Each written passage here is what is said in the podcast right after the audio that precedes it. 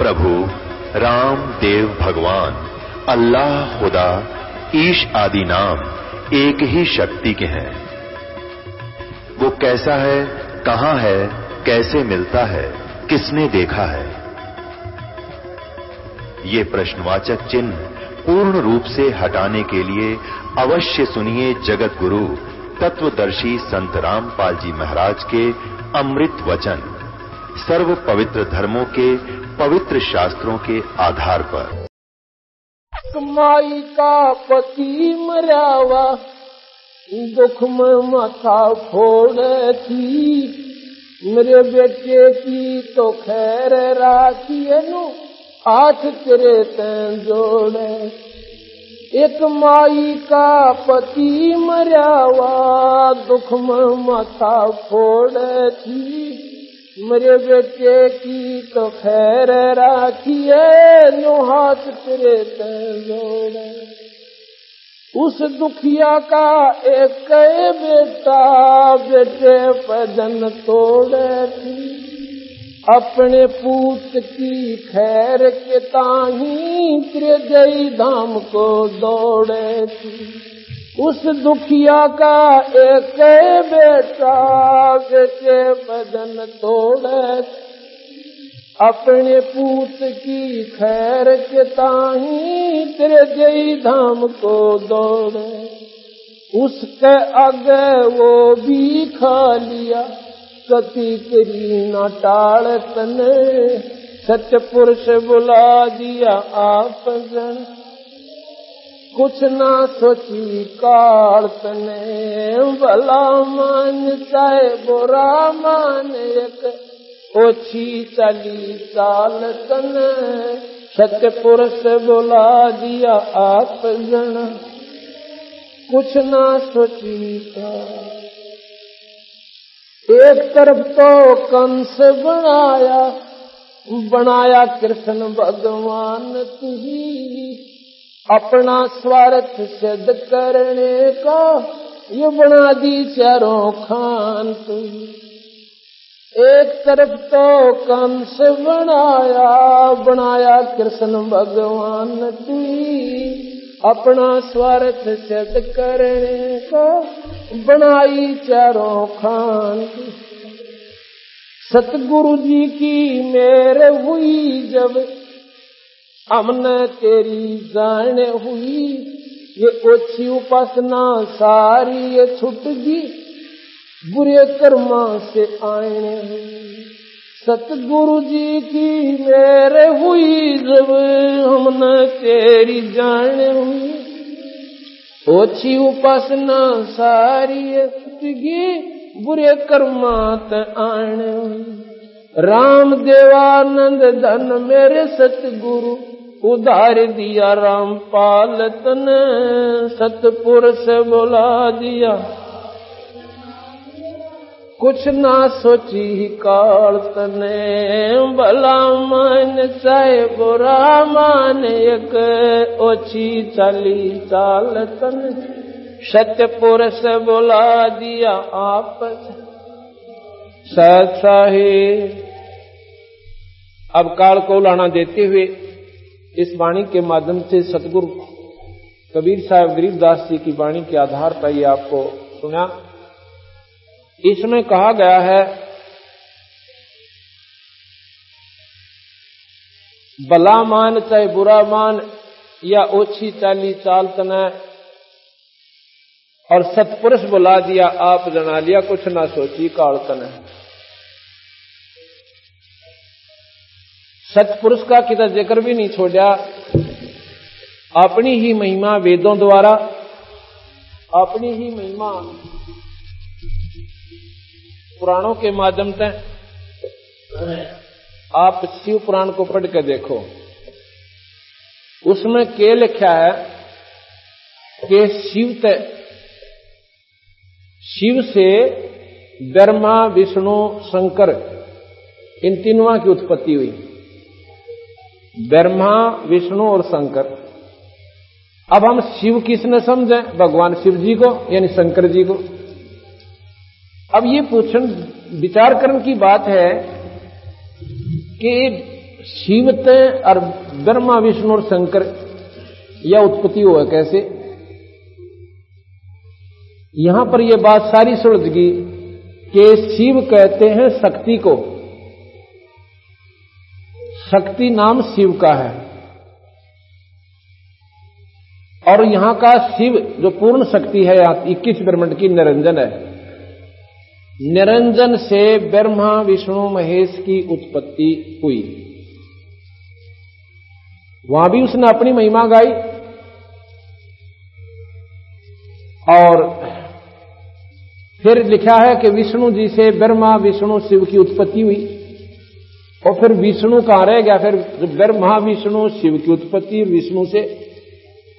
वो महाविष्णु, महाशिव, महाब्रह्मा, वो कौन है? वो स्वयं निरंजन है।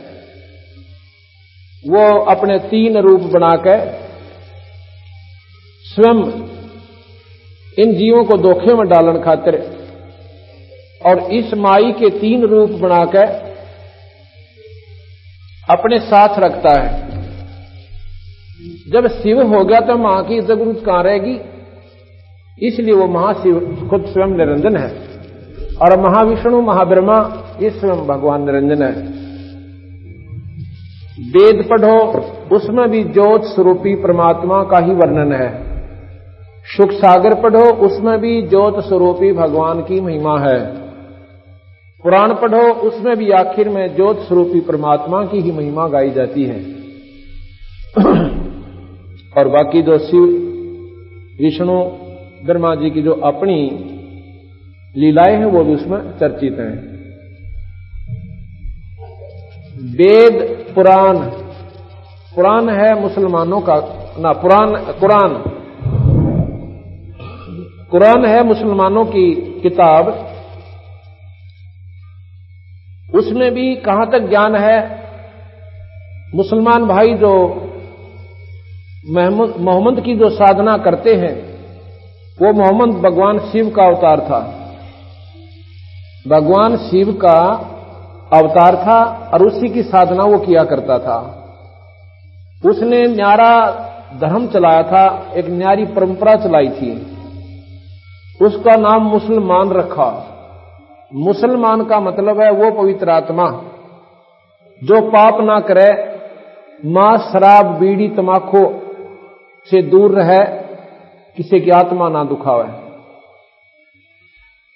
ऐसे कर्मी प्राणी को मुसलमान कहते हैं। और जो बीड़ी, शराब, बीड़ी तमाकू मांस और भाई ऐसे कर्म करता है, वो मुसलमान कहलाने का अधिकारी नहीं है। पहले मुसलमान धर्म में कोई ऐसे हिंसा नहीं थी। इसका एक नारा वर्णन आपको बताएँगे। वही मोहम्मद, वही महादेव, वही मोहम्मद, वही महादेव, वही आदम, वही ब्रह्मा, दास, गरीब, दूसरा कौन है? देखा अपने घर में। अपने घर का मतलब है अपने अंतकरण में आप समाधि लाके इस भगवान का भजन करके अंदर शरीर में जाकर देखो। शरीर तो ना मुसलमान का भिन्न है, ना हिंदू का भिन्न है, ना ईसाई का, ना सिख का। इस शरीर में जब आप साधना करोगे तो इसमें वही चैनल सबके लगे हुए हैं। एक से कमल है, उसमें जो दृष्टिगोचर शक्तियाँ होंगी, वहाँ पर ना कोई मुसलमान पाओगा ना कोई हिंदू पाओगा वहाँ पर केवल उस शक्ति का प्रतीक प्राणी वहाँ जाएगा जो उसकी साधना कर रहा है। बाकी अपने मनमुखी साधना हिंदू न्यारी करें, मुसलमान भिन्न करें तो दोनों की दोनों साधना आपकी अधूरी है। कैसे हैं? हम व्रत रखते हैं हिंदू लोग और मुसलमान जो है रोजा कहते हैं। ये नौ दिन करते हैं, नवरात्रे वो तीस दिन करते हैं व्रत, उनको रोज़े कहते हैं। तो कबीर साहब ने यही समझाने की कोशिश करी है, अभी ना तो रोजा तो परमात्मा पावे और ना ग्यास साठम छठ सातम सोमवार मंगल का वार के व्रत से परमात्मा की प्राप्ति हुआ है वो साधना भगवान भजन है। अगर ब्रह्मा, विष्णु, महेश की साधना आप करते हो तो नाम की साधना कीजिए। और भगवान परमात्मा सत्पुरुष का पाना है तो वो भी उनके नुमाइंदे संत से नाम लीजिए, आपका बेड़ा पार होगा। तो इसमें यही बताया है कि वेद कतेब निराकार बतावें और साकार कहें पुराण तने, अपनी महिमा अब पे गाई। ये जीव कहें भगवान तने। कबीर साहब उस दृष्टि से देखता है कि वेदों में भी निराकार शक्ति का ही वर्णन है। कतेब, चार कतेब हैं मुसलमानों की। हिंदुओं के चार वेद हैं। बात वही मिलती जुलती है। वो उर्दू में, ये संस्कृत में। ज़्यादा अंतर नहीं है।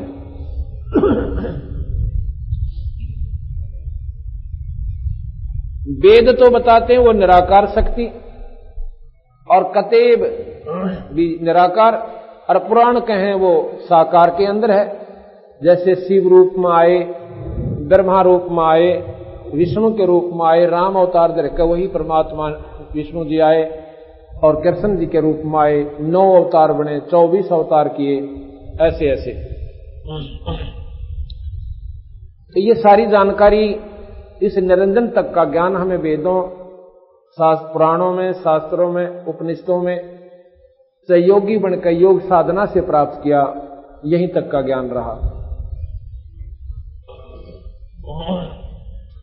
आप देखिएगा, किसी भी योगी पुरुष का कोई शास्त्र पढ़ कर देखना, जिसने अपने अंदर की साधना की हो, उसने लिखा है कि शरीर के अंदर अंदर हमारे कमल बने हुए हैं। उन कमलों के अंदर से वो जीवात्मा, वो सुरत समाधि लाकर के उनके अंदर से निकलती हुई और यहाँ पर सहस्रार कमल में पहुँच जाती है। उनकी वो आखिरी उपलब्धि है कि सहस्रार कमल में जो योगी पहुँच गया, वो ब्रह्मलीन हो गया। गरीबदास जी महाराज कहते हैं, सहस्रार कमल में निरंजन है। एक हज़ार भूत उसकी ज्योतियाँ हैं, एक हज़ार कमल हैं। अब देखो कितना की है जिस प्रकार रेडियो के अंदर अंदर का जो हिस्सा होता है ना, जहाँ टांके से लगा रखे होते हैं। इस प्रकार की इसमें एक ऐसे गोल सी फिरकी है। वह ऐसी उभरा हुआ मांस है। और उस मांस के ऊपर ऐसी टिकारी सी लगी हुई, बहुत छोटी बारीक बारीक पतियाँ और वो एक हज़ार हैं, जैसे निशान से है उनकी। जो वो निशान ऐसे टिकारी है, उसका आकार है कमल के पत्ते की तरह चाहे वो बिल्कुल बारीक सा है। उसका जब अंदर सूरज जाती है तो उसकी ऐसा आभास होता है जैसे कमल के पत्ते होते हैं। और ये भजन सुमन से ऐसे खिल जाते हैं वो मांस के ऊपर वो चिपी हुई है। अंदर जो मांस है, उसके ऊपर जो बनी हुई है, जैसे जीव है, ऐसा ही वो अंदर सिस्टम है। ऊपर का हिसाब देखो, जैसे कितना प्लेन है। ऐसे वो मांस उभरा हुआ है। उस मांस के ऊपर ऐसे जैसे फिक्स कर रखे। और इस नाम के ओम मंत्र से वो ऐसे खिल जाते हैं, बिल्कुल तन जाते हैं। और अपनी अपनी नारी नारी स्थिति लेकर के उसमें उसी स्थान पर वो फूल से जाते हैं। उनका फूलना भी थोड़ा सा ही है। और जब वो फूलते हैं तो उनमें से चमक निकलती है, ज्योति निकलती है। एक हज़ार ज्योतियाँ ऐसे जग जाती हैं, नो रिम जिम रिम जिम हो जाती है। तो योगियों की ये अंतिम उपलब्धि बताई कबीर साहब ने, गरीबदास और वो शास्त्रों में भी यही है। अब महाराज जी कहते हैं, यहाँ से शुरू होती है हमारी चढ़ाई अब। निरंजन से ऊपर चलना, यहाँ तक तो ठीक है। अब हम योगी नहीं बन सकते। हमारा मंत्र जाप से हम वहाँ जाएँगे। योगी जाते हैं, समझ लो, दरिया पार करना है। और एक तरना सीख रखा है, वो अपना तर्क पार हो जाएगा। और हमने अपने उस कमाई कर रखी, पैसे ले रखे, वो नौका में बैठ कर पार कर जाएँगे। हमने पार होना है, हमारा आसान तरीका है। ये राम नाम की कमाई करके हम उस दरिया को बहुसागर में पार कर सकते हैं। कहाँ तक कर सकते हैं? आगे योगी नहीं जा सकते तो तैरने वाला आगे काम नहीं कर सकता। वहाँ से फिर महाराज जी कहते हैं, हमारा एक और मंत्र है। वो आपको जहाज़ रूप में बैठाएगा और आगे उठा करके अपने स्थान पर ले जाएगा। आगे वो तैरने वाले काम नहीं करें मरुस्थल में। तो योगी आगे नहीं जाते, वो कहते हैं, बस हमारा अंतिम किनारा आ चुका है। इसलिए सतगुरु महाराज कहते हैं कि एक नाम हम बताओ इसका जाप कीजिए, आपको सतलोक ले छोड़ तपत शिला पे भून के खावे, जीव किए गणे काल तने। अब ये आगे वाला जो नया पैरा है, इसमें बहुत गजब की बात लिखी है बंदी छोड़ने और ये समझन की बात है। ऋषि मुनि सब करें तपस्या, हे भगवान, हमें मोक्ष दिए। तपस्या करते हैं, और मोक्ष का इंतज़ार करते हैं। तप करवा कर राज दे दिया लख चौरासी में ठोक दिए तब से राज राजमद मानम जन्म तीसरे शुक्र सवानम। तब से इंद्र का राज भी मिल जाता है। इंद्र फिर गधे की दुनिया में जाता है। तब से पृथ्वी मंडल का राज भी मिलता है। यही राजा फिर नरक को चला जाता है। ये उस तपस्या करने का फल मिला। और हम देख लें कि गाँव के गोरे, और कोई तपस्या कर रहा हो, सारा का सारा गाँव और उसके चौगर जगह घूमन लाग जा, महात्मा के तो कमाल है। और बंदी छोड़ गरीबदास कबीर साहब कहते हैं तो डले डो है। आपकी दृष्टि से ये महात्मा होगा, पर इसका अंतिम जो फल होगा, वो ज़ीरो होगा। चार सिद्धियाँ आ जाएँगी, और इन सदियों के बल पर आपको बेकूफ बना जाएगा। आप भी नरक में, और गिल्ला तुम्हारे को शास्त्रों में ले जाओगा।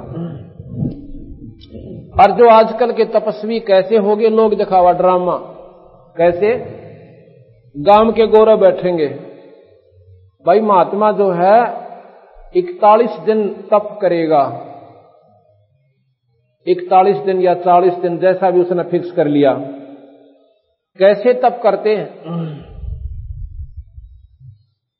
पाँच दोने लगाते हैं वो चारों तरफ़। एक गाँव में एक तपस्वी तपस्या कर रहा था। मैंने अपने सेवक द्वारा उसकी फ़िल्म बनवाई। कि भी पता तो चल रहा है, ये तपस्या का साधन कैसे किया है इन्होंने? उसमें क्या दिखा रखा है? देख, देखने को मिला। वो तपस्वी पाँच दोने लगवाता है अलग अलग इतनी इतनी दूरी पर। और उपलों के गुस्सों के। और फिर वो जब गोशों का धुआँ बंद हो जाता है उपलों का, ऐसे वो धंधकने लग जाते हैं। तब वो उनके बीच में बैठता है। उससे पहले और क्या प्रक्रिया करता है? उसके सिर पर इतनी बड़ी जटा है बालों की। एक बाल्टी, बड़ी बाल्टी में इन उपलों की सभा राख उसको पानी में इतना घोड़ लेता है, जैसे गारा बना लियो।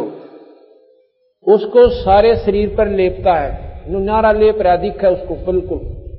ऐसे लेत डालिया, जैसे पहले हमारी माता बहने खेत में काम करने जाती थी ना तो कढ़ौनी के नीचे, वो दूध का पात्र जो मटका होता था, उसके नीचे राख की ऐसे ले ला दिया करते थे।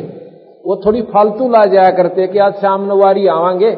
इतने, वो क्या करती है वो राख? गिल्ली राख। उस आँच को धीरे धीरे धीरे धीरे अंदर प्रवेश करने देती है, एकदम नहीं जाने देती। इस प्रकार उसने वो सारे का मुँह पर, काना पर रीत सा बन गया, सारे शरीर पर। और फिर वो जटा खोल कर उस बाल्टी में दे दी नो की नो नो सर करके। और फिर उसको नो कर कति बनाकर नो बाँध करे नो धर ली ऊपर ऐसे रख ली और फिर वो दोने के बीच में पहुँचा। इतने बार आग धंधक के यानी पूरी सुलग के और धीमी पड़ गई। अब क्या होता है कि जिस पर वो जो उपले गोसे होते हैं ना, ये राख ऐसी होती है, ऊपर से एकदम फैड हो जाती है, राख बननी शुरू हो जाती है। और वो राख उस आँच ने दाबना शुरू कर देती है। आँच नहीं आन देती बाहर वही राख उनके बाहर ले, इससे कि उपला की जो राख है, उनको आगे से इतना दबा दे है कि उन उपलों की आँच बाहर नहीं आती। बहुत कम। आप करके देखो इसको। अच्छा फिर वो बैठ गया जी, भगत जी उसके बेचारे। और जब वो चला ना, और वो बोली बड़ी दुनिया बाण बेटी, गाँव की इकट्ठी हो रही, और सुल्फा पाड़ मेरे बैठे तो गुरदा उसका है। वो लागे उसकी जय बोलन।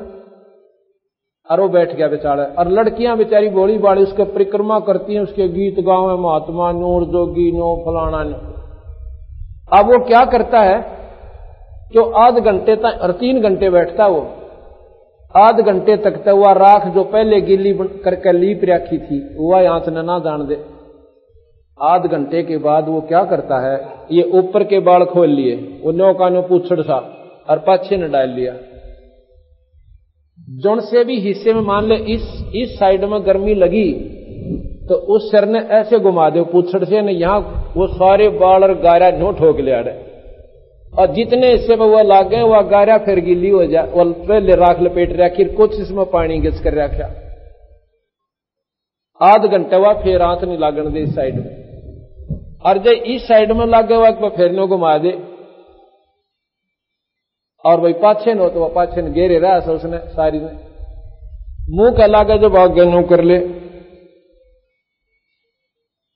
तीन घंटे बना कर उन्हें बेकूफ और चालीस दिन करके या साधना, नौ लाख रुपये ले गया। और वह कह दिया गाँव ने बोले, थारी वो लड़कियों का स्कूल बनवाएँगे। स्कूल में सत्तर हज़ार रुपये दे दिए। अस्सी हज़ार रुपए की सुल्फा खींच गए वो उसके साथी जो उन्होंने डंडोरा पीटा करते, उसकी मुई मौका अंजा करते, और गाड़ी ले लेकर चंदा मांग मांग लिया करते। और एक उसने सुमो गाड़ी ले ली, गाँव कुएँ में पड़ो जयबंदी छोड़ की। ये साधक, ये साधना, और ये बोड़ी बूच उनके पीछे लाग गिरे ये हमने भी बेरा पटा ना, हम भी बेचारा खड़े पाओ क्यों श्रद्धा भगवान में थी ये? हमने तो ये ज्ञान हो गया, बंदी छोड़कर ना, मैं सब तागे पाऊँ क्यों? परमात्मा में सरदा पहले से पुरानी खूब थी। तो इसलिए सतगुरु के ज्ञान ने ईसा अंधेरा हटा दिया। अब हमने तो वक्ति बालका का खेल लागे से, अब बच्चों का खेल ये लोग कर रहे हैं। ये तो हुआ इन अनाड़ी साधकों का। अब आपको उन साधकों का ज़िक्र करते जिन अरबों वर्ष तप किया और कति मरणा माइंड दिया उस मालिक के नाम में तो भी उनकी गति नहीं हुई। उसके बारे में भी बताते हैं। गरीबदास महाराज की वाणी है,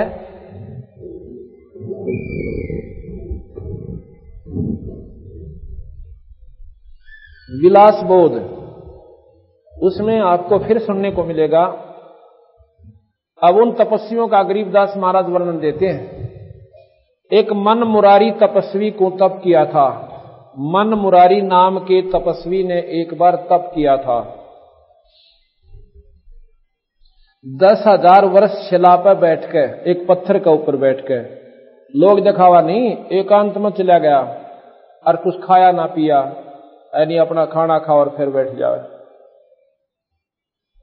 दस हज़ार वर्ष तप किया, फिर वो दरगाह में गया, धर्मराज के पास। वहाँ धर्मराय बोला, अदल करूँ के फजल करूँ?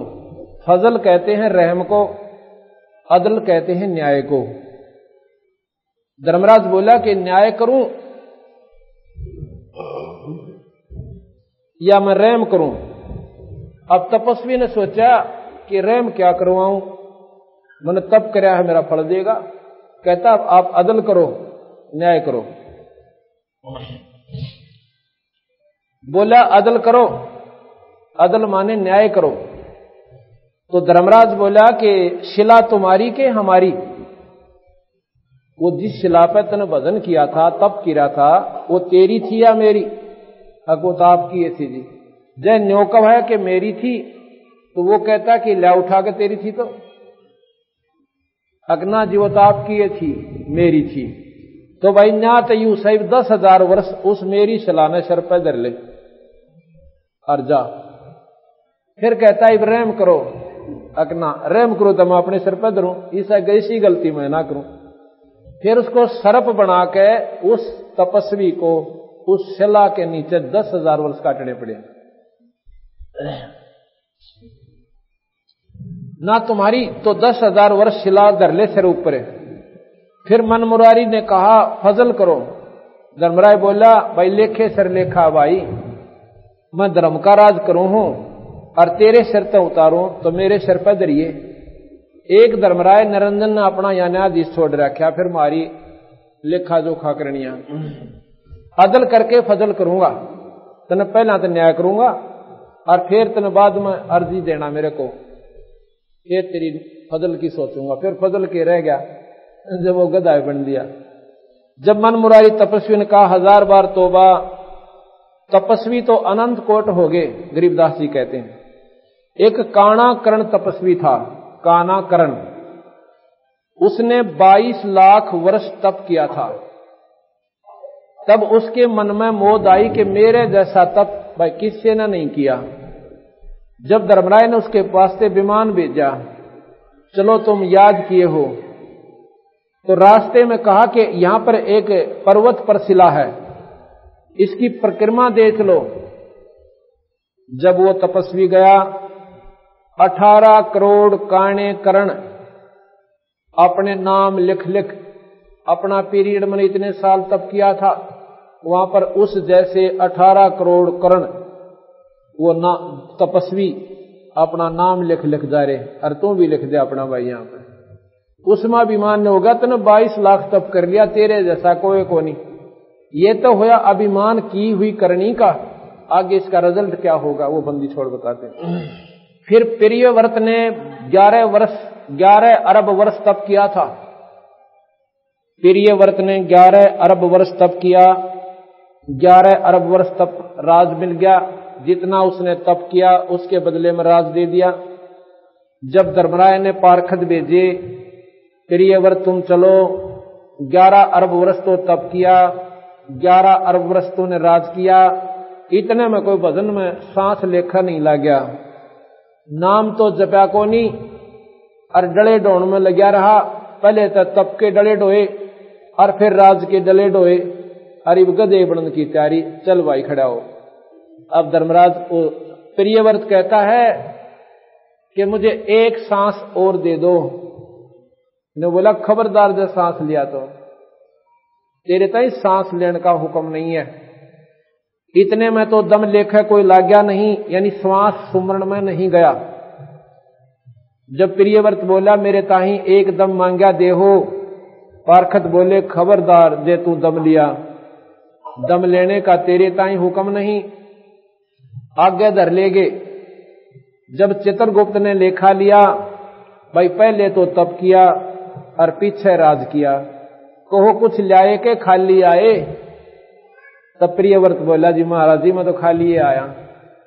अब वहाँ बेरा पाटा उसने तन तो काम का डले डोए थे, और पहले आंडी पाके और दुनिया रह जाएँगे। और छोटी मोटी सिद्धि किसी का काम भी सार दिया होगा, वो भी उसकी कमाई खत्म हुई। और हम रास्ता क्या बताते हैं कि तुम खुद साहूकार बनो। एक नाम देंगे, आप भी भजन कर सकते हो। कोई बड़ी बात नहीं। गरीबदास महाराज जमींदार थे, और हड़बाया करते, परमात्मा पाया। और आगे डंडोरा पीट गए कि इस तरह तुम कर लो, तुम्हारा बेड़ा पार होगा। तुम्हारी इतनी कमाई हो जाएगी, किसी ऋषि के पास मांगण जान की आवश्यकता नहीं पड़ेगी आप। आगे के बनया अगजी में तो खाली आया।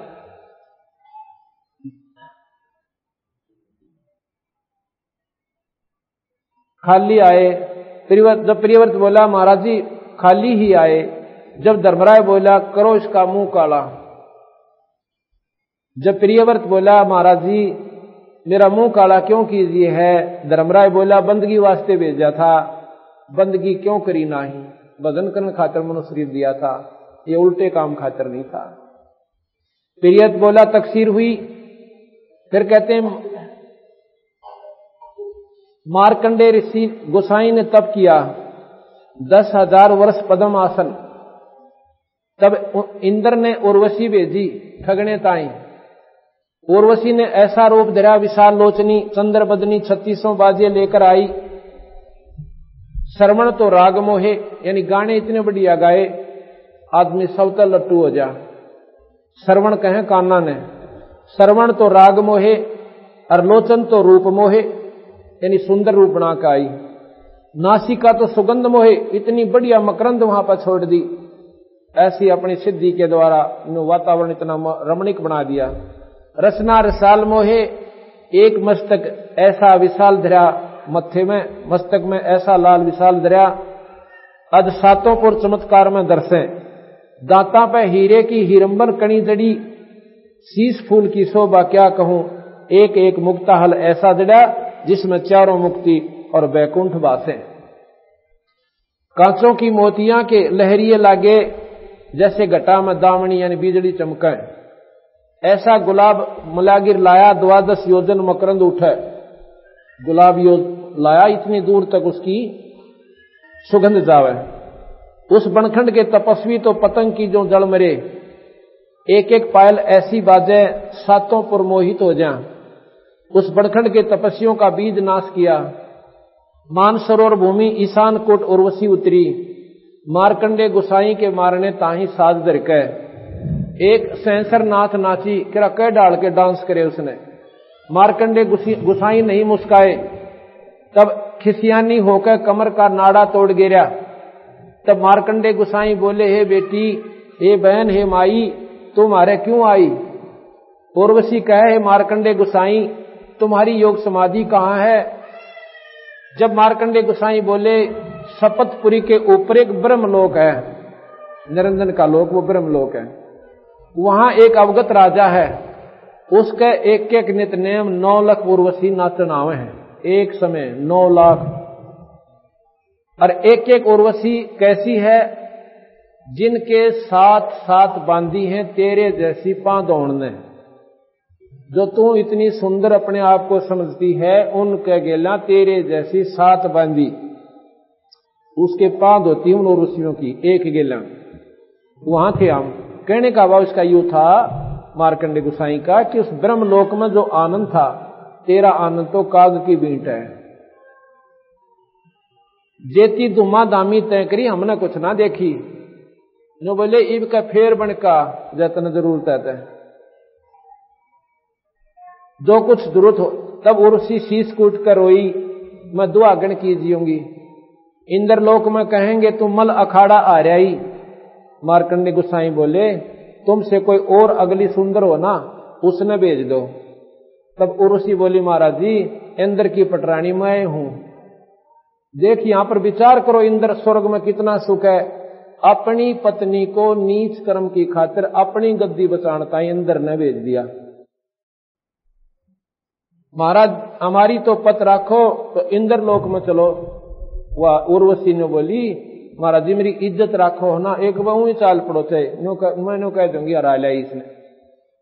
हम तीन लोग के मुनीश्वर तो लूट लिए, और तुम किस लोक में रहो मैं जानो। मारकंडे गुसाई कह है, वो तो कुमार हैं, जो तेरे ऊपर चढ़े हैं, तू गदी है, कोई पजावा लावना ना नीम उसारनी। इंद्र मरेगा जब किसने करेगी? महाराज, मैं चौदह इंद्र वरूँगी। इंद्राणी कहती है, मैं चौदह इतनी आयु है मेरी, ये चौदह इंद्र मरते रहेंगे और मैं वहीं पर नो की नो पटरानी रहूँगी। चौदह इंद्र मरेंगे तो कहाँ जाएगी? उर्वशी कहे मृत लोक में गदी कीजिएगी और देते इंद्र में भोगूँगी वह गधे बनेंगे। तब मारकंडे गुसाई बोले तुम्हारे तो ताई इंद्र लोक में क्यों ले जावे थी? अपनी पत राखण ताई, इज़्ज़त राखण ताई। तो आगे कहते इन मारकंडे गुसाई बोले, फिर गदिया का पथ किसी। फिर इज़्ज़त की भी बात क्या देखा बौड़ी बूझ तो? जब स्वयं ऐसे आप बताने लग रही, मेरे चौदह खसम होंगे, और फिर वह गधे बनेंगे, मैं गदी बनूँगी। उस इंद्र लोक नाम न चाहिए कोई ना, उस स्वर्ग ने तू ही राखा अपने दौरे। अब यही गरीबदास जी कहते हैं ब्रह्म लोक में इतना सुख है, इन उर्ले स्वर्गों से ज़्यादा है, और सतलोक में तो गिनती है कोई ना, ये सारे फेल हैं ब्रह्म लोक भी फेल है उसके आगे। तब उर्वशी प्रणाम करके उठ गई। तब इंद्र कर मारकंड, ये नियम है कि जो उस तपस, उर्वशी से नहीं आ रहा तपस्वी तो उसको इंद्र का राज देना पड़ता है। इंद्र ने गद्दी छोड़नी पड़ती है। अब इंद्र आ गया, ने बोला, महाराज जी, वो राज ले लो।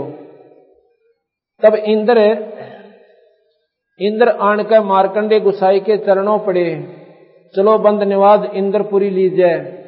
मारकंडे गुसाई बोले, रे इंद्र, तू के कहे? अरे रे इंद्र, हमारे इंद्रपुरी किस काम की? हम तो नी कामी है, नी इच्छा है, निर्गंध है, निर्वासिक है। एक समय हम ब्रह्म लोग में जावा थे वहाँ पर भाई देखे तो सतासी लील इंद्र बैठे हैं। तेरे जैसे राजा उस ब्रह्मलोक में नील, सतासी लील जैसे शंख नील ऐसे होते ना, ऐसे करोड़ पदम लील ऐसे। तो तेरे कैसे सतासी इंद्र उस ब्रह्मलोक में बैठे थे? तब उन्होंने हमारे चरण लिए। तेरी गद्दी ने कहता तू तेरे जैसे तो मुझे नमस्कार करते वहाँ पर।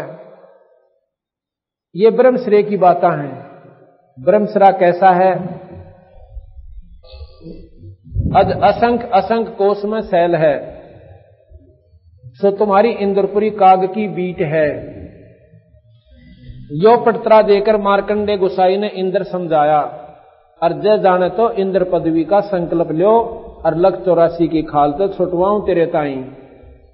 मार्कंडे ने बोला, भाई तो इस इंद्रपुरी ने छोड़ दे आज तक और दे दे किसे ताई, और तेरे को ब्रह्मलोक में ले चलता हूँ। बात से भाई यहाँ थोड़ा सा सुख हो जाओ कति नहीं छूटे। कोई सल्फाई पीवे है तो उसने आनंद मान रहा है।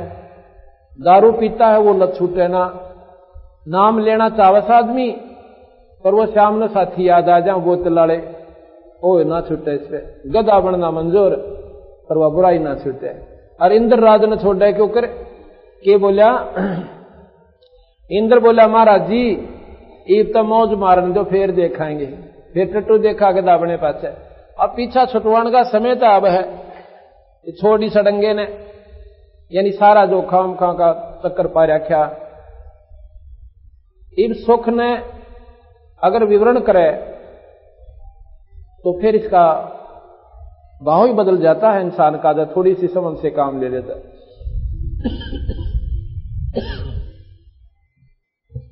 इसके लिए बंदी छोड़ भगवान गरीबदास जी एक बहदे कांग लिखते हैं। उसमें इतना बढ़िया वर्णन दे रखा है। पर थोड़ा सा ध्यान से सुना जब बात पड़ेगी, क्योंकि उसमें यही वर्ण दिया है कि जो साधना आप कर रहे हो वो मेरे समझ तो बार है। वो अच्छी को ना ठीक नहीं है।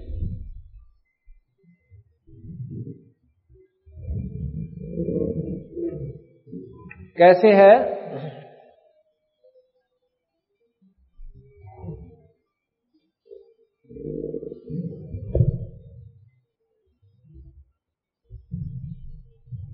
उसमें यही बताया कि जो लोग ओछी साधना करते हैं, जो भक्त आत्मा, वो अनजान साधना कर रहे हैं। वो पार नहीं हो सकते। इस प्रकार एक बार कहते हैं, बंदी छोड़, कि हर पैड़ी, हर हेत निजाना वाजा तेग चलावे हैं। हर पैड़ी हर पैड़ी, हर हेत निजाना वाजा तेग चलावे है। एक समय की बात है, एक कुंभ का मेला हो गया।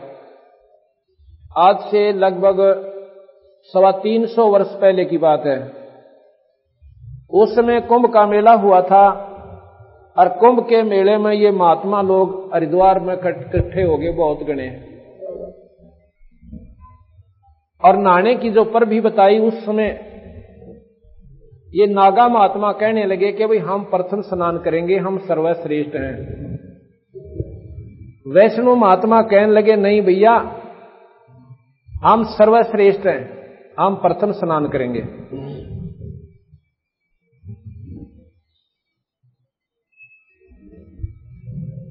तो वो नागा कहने लगे, नहीं, हम प्रथम स्नान करेंगे और हम सर्वश्रेष्ठ हैं। इन बातों पर उनकी आपस में कवा सुनी होगी।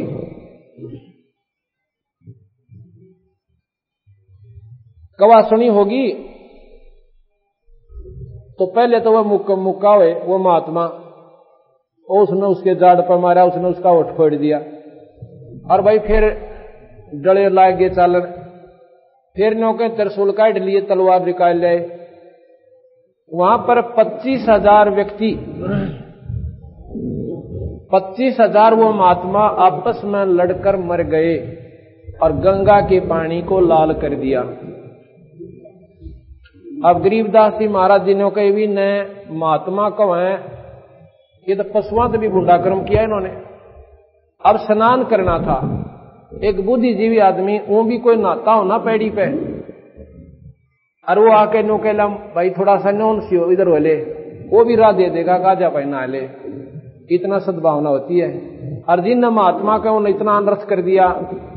तो महाराज कहते हैं, जब वो महात्मा होते ना, अब महात्मा तो हाथ भी नहीं उठा सकता किसी की तरफ़ और कीड़ी भी ना मार सकता। और वो आपस में पालियाँ की तरिया कटका मर गए बौड़ी बूचा की तरिया पशु भी बढ़िया उनते तो महाराज जी कैसे तो यहाँ के बताया तीर तुपक तलवार कटारी जमदड़ ज़ोर बदावे हैं। हर पैड़ी, हर हेत न जाना वहाँ जा तेग चलावे हैं। जो भी बैदा है। बैदा कहे, अनावश्यक बातें हैं। जो ये अपने आप कर रहे हैं ना, मनमुखी साधने, ये ठीक नहीं है। तीर तुपक तलवार कटारी जमदड़ ज़ोर बदावे हैं। हर पैड़ी, हर हेत निजाना वहाँ जाते एक चलावे हैं। परमात्मा का प्यार तक गए, भूल। हर की पैड़ियाँ पहने होकर लठ बजान लाएँगे। कहाँ भाव रहा तुम्हारे अंदर भगवान का? काटे शीश नहीं दल करुणा, और वह जग में साध कमावे है। ओए शर काटे दया नहीं, और उन दुनिया साधु के साधु के अधिकारी को ना भाई बता ये तो बोलो तुमने बेकूफ बना रहे हैं। काटे शीश नहीं दिल कोरोना जग में साध कहा है। और जो नर उनके दर्शन जावे, उन भी नरक ले जावे हैं। जब उनमें स्वयं इतनी मुंडी आग भरी पड़ी, अब वो साधकान किए देंगे, यह समझ में नहीं आई।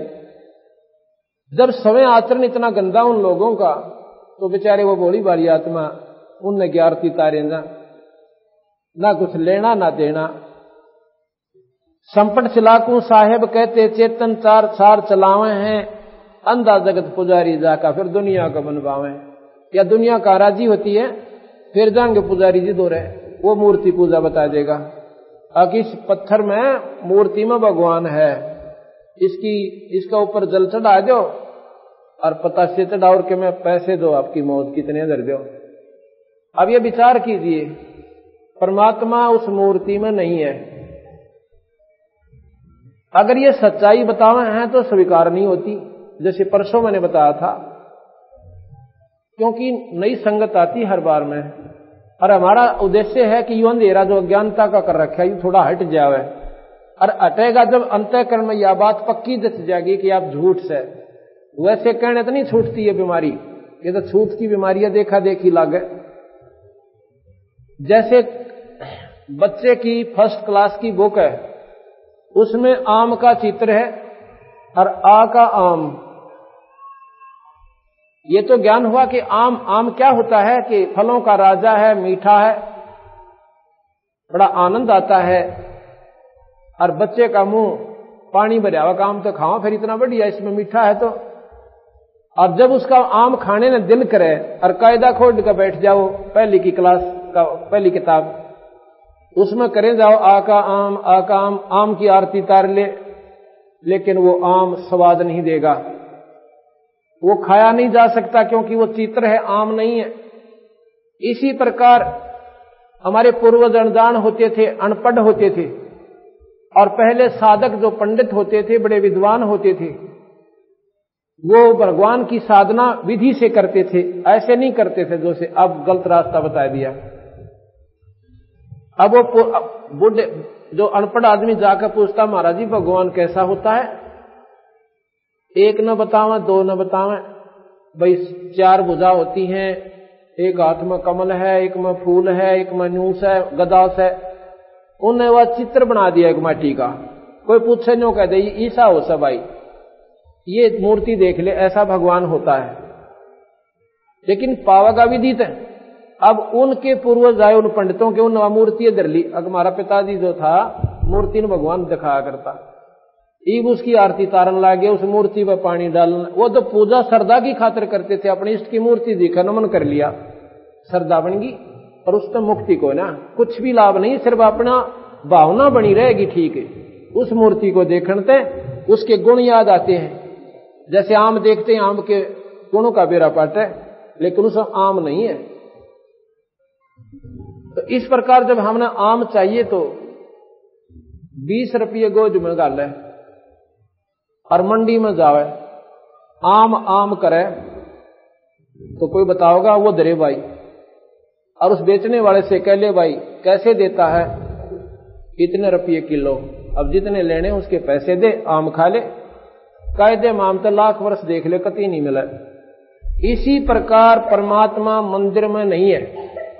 उस मूर्ति ने सौ बार हो अर्जन में तीन तीन बार तीता रहो।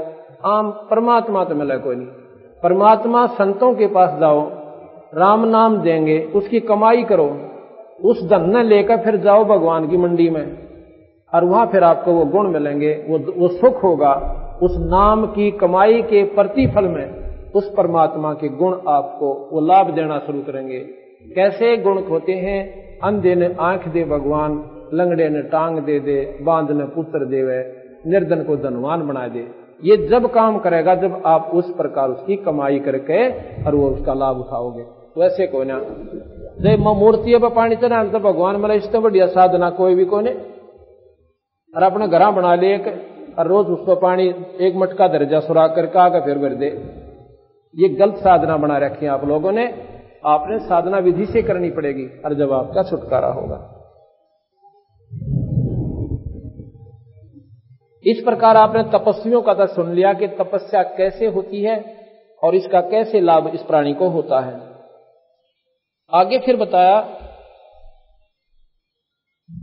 इसमें लिखा है कि तप करवा के राज दे दिया, चौरासी में ठोक दिए। एक गलत धारणा, गलत साधना इस काल निरंजन ने, ज्योत निरंजन ने और हमारे ऊपर डाल रखी है। हम पहले तो गलत साधना करवाता है और तप करवा के राज दे देता है। और राज के प्रतिफल में फेरियो, गदा बना दे से कबीर साहब कहते हैं, कबीर हरि के नाम बिना के नाम बिना, कबीर हरि के नाम बिना ये राजा रसब हो। राजा रसब कहते हैं खेचर को, जो ज़्यादा वज़न दर है। राजा रसब हो, कौन सा राजा जो भगवान से विमुख है? अगर राजा होगा अमरीश की तरिया राजा हो के और राजा जनक की त्रिया अगर कोई भक्ति करे तो वो राजा भी पार हो सकता है। कोई बड़ी बात नहीं होती। है राजा और ज़्यादा लाभ उठा सकता है। वो धर्म ज़्यादा कर सकता है, साधना ज़्यादा कर सकता है, क्योंकि परमात्मा पासरा रख के राज को विधिवत चलावे, किसी की आत्मा ना दुखावे, परमात्मा प्रसन्न होकर उसके राज की रक्षा करे। लेकिन जो विमुख है परमात्मा से, वो वो राजा कहते हैं गधा बने और वो बड्डे डाल का। कबीर हरि के नाम बिना ये राजा रसब हो। और माटी लगे कुमार का, फिर नारना रहे को। कबीर हरि के नाम बिना ये नार कूतिया हो। उस ईश्वर के सुवर्ण बिना ये झूठी साधना करने से यह नारी, कहते हैं, कूतिया की दुनिया में जाएगी। और गली गली भौकत फिर फिर टोक ना डाले को। कबीर हरि, गरीबदास महाराज कहते हैं, वह बीबी पड़दा रहे थी, अरे डोडी लगे थी बार। इब गात उकाड़े फिरती हैं वो बण कुतिया बाज़ार राजा की रानियाँ, जो कि पर्दा में रहा करती थी, एडी से लेकर चोटी तक। एक परमात्मा के नाम बिना, ईश्वर के भजन बिना, वो अनजान आत्मा, उन्हें न सोच रखा था, या मौज तुम्हारी सदा बनी रहेगी। तुम ने मौज मारोगी, आगे भी रानी बन जाओगी। इस आसान रानी बनना नहीं होता। ना जाने कितने पुण्य कर्म उसके इकट्ठे थे जब जाके कितनी इतनी अच्छी स्थान उसको प्राप्त हुआ आज वो रानी कहलाती है। कितनी सुविधा हुई उसको, तीन तीन, चार चार दासियाँ, बांदियाँ, नौकरानी उसके साथ रहती थी। काजू के हलवे खाया करती थी, उन जूठे छोड़ देती थी, वो बांदी खाती थी। और जन्म में तीन तीन बार श्रृंगार करती थी, सच सच सूट बदला करती थी। और उस मूर्ख ने ने सोच रखा था, या मौज ने बनी रहेगी। ऐसा क्यों सोचा उस बेचारी ने? क्योंकि सत्संग नहीं मिला। सत्संग वहाँ तक नहीं पहुँच पाया क्योंकि वह डोडी लादी काल में के तू रानी बन गई वे और हमारी रानी को कोई देख भी ना ले। इतनी ऊँची टांग दी। और फिर वो खो का उस अनमोल मानुष जन्म में वह बन के वो गाड़ी आंडे ती पैर ले जुगले की तो पैरेगी। तो ये बातें आज बेशक खाटी लगे, पर ये मीठी होंगी आपको जो इन बातों को अमल कर जाओगा। कबीर हरि के बीबी पड़दे रहे थी और वो डोडी लगे थी बार इब गात उगाड़े फिरती हैं, वो बड़ी कुतिया बाज़ार। अय है इब कुतिया का जीवन बताते हैं आगे कि वो वो पर्दे की सुंदरी अरसणों संदेशा मोर, इब गात उगाड़े फिरती हैं, वो करें सरा में सौर। धर्मशाला में वह कुतिया बनकर रानी, नगन शरीर घूमती है, पेट का, पेट भी पूरा नहीं होता और गर्मी, सर्दी और डंडे न्यारे। पहले अतिथि लोग धर्मशाला में आते थे और वहाँ पर अपनी रोटी साथ ले आया करते थे और रात को रुक जाते, पहला चूरमा ले जाया करते दो दो तीन तीन का इकट्ठा बाँध गई इतना। और रोटी भी इकट्ठी बंधवा लेते थे। रास्ते पैदल चलते थे, धर्मशाला में रुक गए और वहाँ अपना रोटी खाई। उसमें वह रानी वह कुतिया, अब वो रानी जो कुतिया बनी हुई है आध घंटे तक उस रोटी खाने वाले के मुँह का ना देखे। इतने टूक की खातिर आध घंटा उसके मुँह की कहानी, उसकी देख रही रिहर्सल फिर मुँह की। कदे न्यू करे, से कदे न्यू करे है, जहाँ युग डाल दे। और मेरे के साथ निर्बाग भूल जा, वह बेचारी हाथ दाड़ के फिर दूसरे की उम्मीद करती है। और डाल दिया था, रेत में लपेट के, न्यू बगा दिया जाता है टूक, और वह रानी जो काजू के हलवे खाती थी आज रेत लपेटा हुआ वो टूक खाती है और उसमें भी पेट नहीं भरता, फिर दूसरे ने ढूंढती है। वहाँ उसके भाग उसने टोक मिला का जूत मिला उसके बाद महाराज कहते हैं कि नक बेसर नक पर बनी, वो पैर थी हार हमेल, और वह सुंदरी से कुतिया बनी, सुन साहिब के खेल। एक छोटे से काम में ना, आप काम भी करते रहो और परमात्मा ना भूलो आपको मनुष्य शरीर मिले और फिर भक्ति मिले, अच्छी जगह आपका जन्म हो। आगे इस काल में के गरगाले, पाँच तत्व की कैद बना के और इसके अंदर रोक दिए। या कैद है हमारी, ये पाँच तत्व का पुतला, कितना बढ़िया लागे।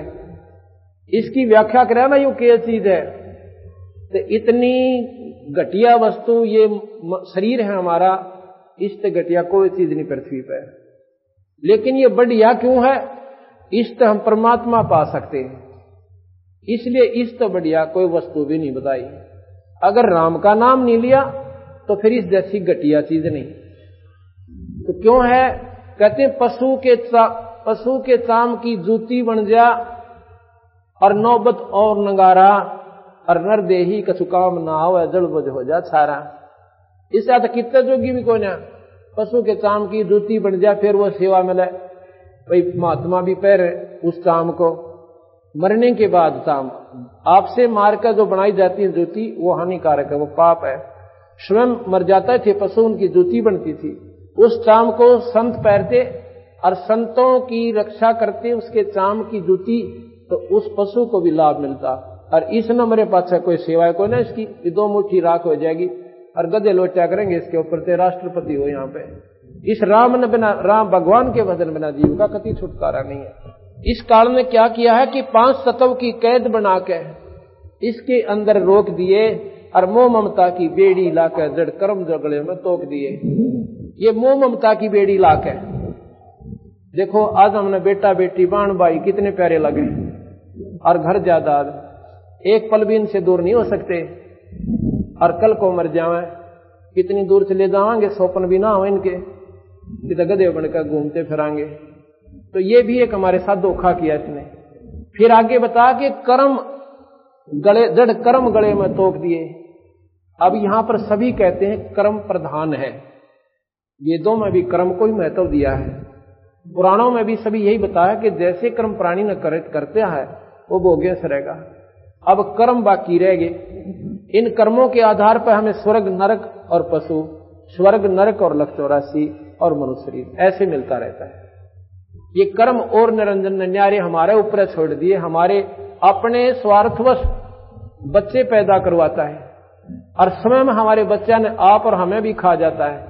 ये विचार करने की बात है। ऐसे ऐसे परिवार हमें मिलते हैं जिनके चार लड़के थे। एक पंडित जी मिला मुझे यूपी का। वहाँ मैं सत्संग कर रहा था एक गाँव में। वो सुनता रहा सुनता रहा, दिन में सत्संग था। सभी संगत जाली जब वो बैठ कर बूढ़ा आदमी था, लगभग पैंसठ साल की आयु होगी, और उसकी आँखों में अपने आप आँसू धारा बंद गई। रोए भी नहीं मतलब नू नहीं, बस आँसू अपने आप गिरे। मैंने पूछा, बुज़ुर्गों की बात होगी? नो बोला, जी नो की नो बात से जो आप। मैंने यही प्रकरण दे रखा था काल का उस दिन। नो बोला, जी, कति नो की नो बात से मेरे चार लड़के थे। लड़के हुए तो मैं फूला नहीं समाया। क्यों? आज से चालीस साल पहले लड़का हो जाना, जब तेईसा हुआ करता कति लड़के की ताज भी मैं तो हम ज़्यादा है है पर अज्ञानता के कारण। लड़का और लड़की कोई भिन्न नहीं है। ये तो अपनी बनाई हुई, अपनी कल्पना से हमारी, समाज को देखा देखी। तो वहाँ पर क्या हुआ? जो बोला, जी, मेरे चार लड़के थे और एक लड़की। चारों लड़के दो साल के अंदर खत्म हो गए। छह माई पूरी नहीं होने दे दूसरे की, इतना मर ले। कोई एक्सीडेंट में किसी ने सांप लड़ गया और को सुसाइड कर गया। चार साल में मेरे या लड़की का एक दो ताले रहा छोटा सा जे दो एक साल का। न्यू बोला दो ते पजन तोड़ू से। अब बताओ, अब इस काल ने के जुल्म कर रखा पहला तो फूला नहीं समाया कि मेरा ब्याह हो गया, मेरे बालक हो गए। और वो सारे फिर उल्टे ले लिए। अब बता क्यों कर टाइम पास करे ये प्राणी? गरीबदास महाराज कहते हैं धोखा काल में थारी गल खूब कर रखा भाई। मेरी शरण में आके देखो, बंदी छोड़ कहते हैं, सतपुरुष। कि तुम्हें या तो सुख दो, आपकी रक्षा करो, आपके बच्चों की रक्षा करो, आपके दुख दूर करो और फिर सतलोक ले जाओ। ये साहेब का नाम लेने के बाद काल निष्क्रिय हो जाता है। जैसे फणपति मंत्र सुन, राखे फण सकोर, ऐसे बीरा काल मेरे मंत्र तय काल लवे मुँह मोड़। जैसे नाग ऐसे डोरा ठा रखा हो फण और गारडू एक मंत्र बोल देता है, उस मंत्र का ऐसा प्रभाव उस पर पड़ता है कि उस फण को वैसे कर लेता है, वो डस नहीं सकता। जैसे फणपति मंत्र सुन, राखे फण सकोर, ऐसे बीरा मेरे नाम तय यू काल लवा मुँह मोड़। कबीर साहब कहते हैं, मेरे नाम से काल डरता है, ना ब्रह्मा तो डरायू ना विष्णु तो डरता, ना शिव जी तो डरता। और भाई और तपस्वियों का तो ज़िक्र है, कोई नहीं, क्योंकि वो सारे इनके नीचे नीचे साधक है। सिर्फ़ ये मेरे से डरता बंदी छोड़ कहते हैं, और ना थापता है किसी ने। क्योंकि जैसे थानेदार एसपी तो अचकेगा और नीचे वाले हौलदार तक क्यों डरे वो। और एसपी जागा जब देखा उसकी प्रक्रिया, उसके दफ्तर में, कुर्सी छोड़े, आदर के साथ साहिब को बैठावे, हाथ जोड़ कर खड़ा हो जावे। तो बंदी छोड़ कबीर साहब जब धर्मराज के दरबार में जाते हैं धर्मराज के दरबार में जब कबीर साहब गरीबदास जी को लेकर जाते हैं धर्मराज ने हाथ जोड़ के कुर्सी छोड़ के और साहब को कहा, आप यहाँ बैठो महाराज जी। कबीर साहब कहते हैं, भाई, बात सुन ले धर्मराज अका महाराज जी। ये धर्मराज जिसने निरंजन ने यहाँ पर धर्मराज छोड़ रखा, लेखा जोखा करने वाला, जिसको ब्रह्मा विष्णु महेश भी चैलेंज नहीं कर सकते। कबीर साहब ने लिखा, अचला के अंग में, कल सुनाएँगे आपको अचला का अंग। धर्मराय दरबार में दे कबीर तलाक। मेरे भूले चूके हंस को तुम पकड़ो मत कजाक, कि मेरे हंस को खबरदार जतन छेड़ दिया था ना उसका लेखा जोखा लेना। बोले, पुरुष कबीर से धर्मराय कर जोड़ और तेरे हंस न छेड़ू को ना मैंने दो ही लाख करोड़। ये बोले, महाराज जी, आपके हंस ने मैं नहीं छेड़ूँगा, और आपके का आप ही जिम्मेवार हो गया आप कितने ले जाओ इसको, हम नहीं छेड़ेंगे। आगे फिर बताया कि महाराज जी, जैसे इसने पीछे कर्म कर लिए, जैसे नाम आपका लिया चालीस साल की आयु में, और पिछले वो कर्म इसके बकाया है, वो तो इसने भोगने पड़ते होंगे अगर नहीं, वो भी नहीं भोगेंगे।